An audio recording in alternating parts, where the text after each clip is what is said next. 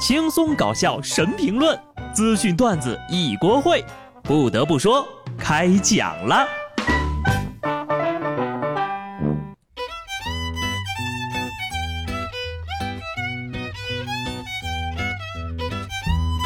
哈喽，听众朋友们，大家好，这里是有趣的。不得不说，我是机智的小布。今天开头要说的呀，一定是这个：湖北解封了。二十五号零点开始呢，湖北除武汉之外，离鄂通道管控解除。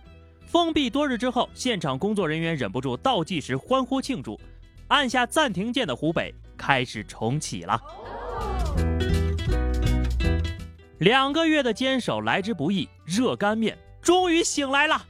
感谢炸酱面、煎饼果子、麻辣火锅、小龙虾、刀削面、螺蛳粉、小笼包、虾饺、肉夹馍、小鸡炖蘑菇们的守望和相助，哈，一切都在慢慢的变好啊！湖北，好久不见。因为热干面生病了，我已经两个月没有吃火锅、烤肉、大盘鸡了啊，但是照样呢一斤没瘦，这就说明呀。火锅、烤肉、大盘鸡根本就不会导致发胖。现在呢，热干面就要痊愈了，我时刻准备暴风吸入了。其实呢，不只是湖北，全国多地也逐渐慢慢的苏醒。而四川解封呀，最具象征和实际意义的时刻也来了，麻将馆禁令终止，终于可以打麻将了。说到解封呀，别的地方都是宣布开学、开餐馆、开小区，咱大四川宣布开麻将馆，别的都可以缓缓，麻将优先级最高。四川零新增不是胜利的标志，四川人民开开心心打麻将才是胜利的标志呀。不过呢，等到麻友一洗牌，就会发现我们的妖精儿嘞，好像还在警察叔叔的手里面。不得不说呀，你现在告诉我可以打麻将了，我还是不敢去的，怕病毒回来是一方面，主要呢还是没钱了。哈。其实呀，如果不是这段日子在家宅了两个月，我可能也不会亲身感受到能够出去外边自由的撒欢，去见识这个世界啊，其实就是想去聚餐吃一顿火锅，是多么珍贵的事情啊！在疫情期间呢，有一男子呢就在家里连吃了三天的火锅，然后肚子就疼得不行了。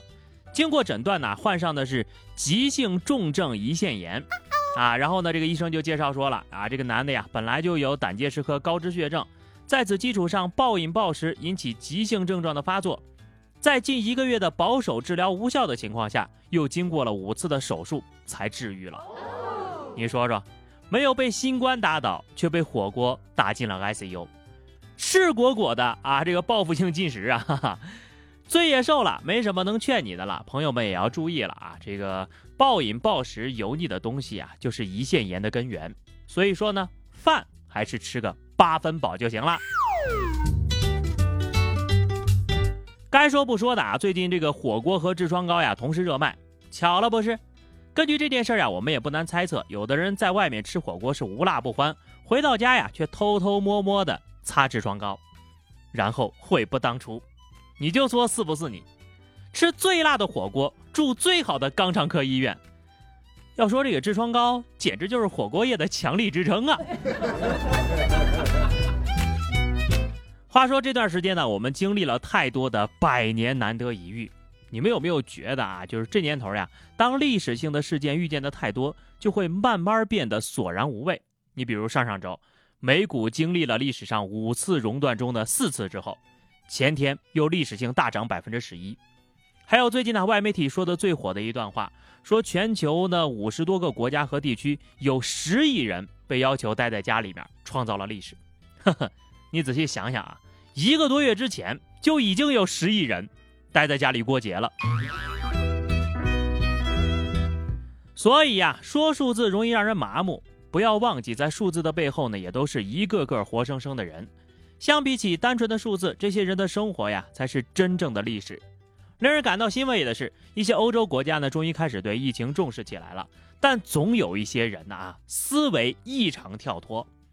说西班牙疫情蔓延之后呢，封城不许外出。有一男的呀，在家憋不住了，就扮成狗，趴着上街去溜达。又来，上周才看到啊，西班牙男子遛假狗被抓了罚款。这周自己就办上了。看了那么多奇葩啊，就属你最离谱，真的是掩耳盗铃般的机智啊！我都一度怀疑啊，这个新冠病毒是不是到国外之后就发生变异了，会攻击人类的智商了？相比于看各种出轨点子、外出溜达的沙雕，我还是更想看到大家在家里想出各种各样有趣的消磨时间的好方法。人和人最大的区别是什么呀？有的人装狗也要出门，有的人呢却足不出户就能遛狗。考虑到新冠肺炎的这个感染的风险啊，塞尔维亚当地呢要求六十五岁以上的人口呢居家隔离。有一位老奶奶就想出了在阳台上遛狗的好方法，哈，她用一根长绳牵着狗狗，让它在一楼玩耍。遛完之后呢，再用这个绳子呀把狗给拽上来。这位老奶奶，你可真是个小机灵鬼啊！给狗子免费提供了一次跳楼机的体验。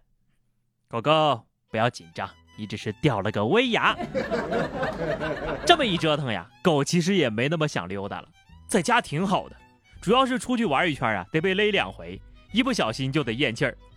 这狗要是有文化呀，都能出本书了，书名就叫《奶奶再爱我一次》。随着国内的疫情好转，全国多地传出了确切的开学消息，网课大潮逐渐退去，你就知道哪些孩子是在裸泳了。倒不说网什么网课啊，专不专心啊，有的孩子呀，才两个月没上课，座位都找不着了。二十三号，新疆全区的小学、初中、高中全面开学复课，乌鲁木齐第四十二小学一年级的小学生找不着座位，一脸茫然，直挠头。看看，再不开学呀，连去学校的路都找不着了。小朋友，你脑袋里是不是有很多问号啊？没错，我也曾感同身受。想起复工的第一天，我也是在思考，我来这儿干啥呢？甚至连电脑的开机密码都给忘了。我们周围的形势呀是越来越好了，当前的主要任务就是全世界人民团结起来，共同抗疫。江苏无锡市新吴区一个月前呢，曾经收到友好城市日本丰川市捐赠的四千五百只口罩。丰川市市长呢，二十四号公开表示，当地的物资已经告急了。如果对方有库存，希望可以退还一些。按照日本人要面子的国民性，一位市长能够开口求助，那说明问题真的很严峻了。无锡市新吴区获悉之后呀，二话没说，筹措了五万只口罩，火速驰援啊丰川市，十倍返还。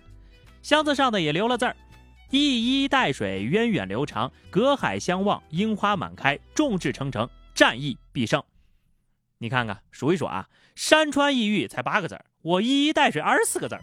别问，问就是以量取胜哈。这个新闻呢，同样也上了日本的热搜啊。不过呢，高赞评论里比起关注温暖赠答的啊，说这个丰川市长丢人的更多一点。不得不说，这届日本网友那真是太严格了。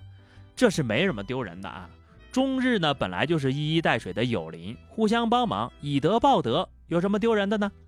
青山一道同云雨，明月何曾是两乡。加倍偿还的呀，不只是无锡对丰川，韩国仁川市二月份呢捐赠了两万个口罩给威海市，三月二号呢，威海市向仁川捐赠了二十万一千三百七十枚一次性口罩，也是十倍。上个月，釜山市向上海捐赠了口罩、防护服等医疗物资。三月三号，上海回捐了釜山市七万只口罩。啊，这个釜山市就是大家看那个《釜山行》那个釜山哈。日本的冈山市、韩国光州广域市啊，这个等等等等啊，包括这个韩国的扶余郡都向河南洛阳捐赠过口罩等物资。三月二十号呢，洛阳也向冈山、广域分别回赠了两万和一万个口罩。还有更多的，咱就不一一列举了哈。正所谓滴水之恩，定当涌泉相报，咱们不就是这样知恩图报的民族吗？好了，那么以上就是本期节目的全部内容了。又到了每周五随意吐槽的时间了，欢迎大家在评论区留言，关注微信公众号 DJ 小布或者加入 QQ 群二零六五三二七九二零六五三二七九，来和小布聊聊人生吧。下期不得不说，我们不见不散，拜拜。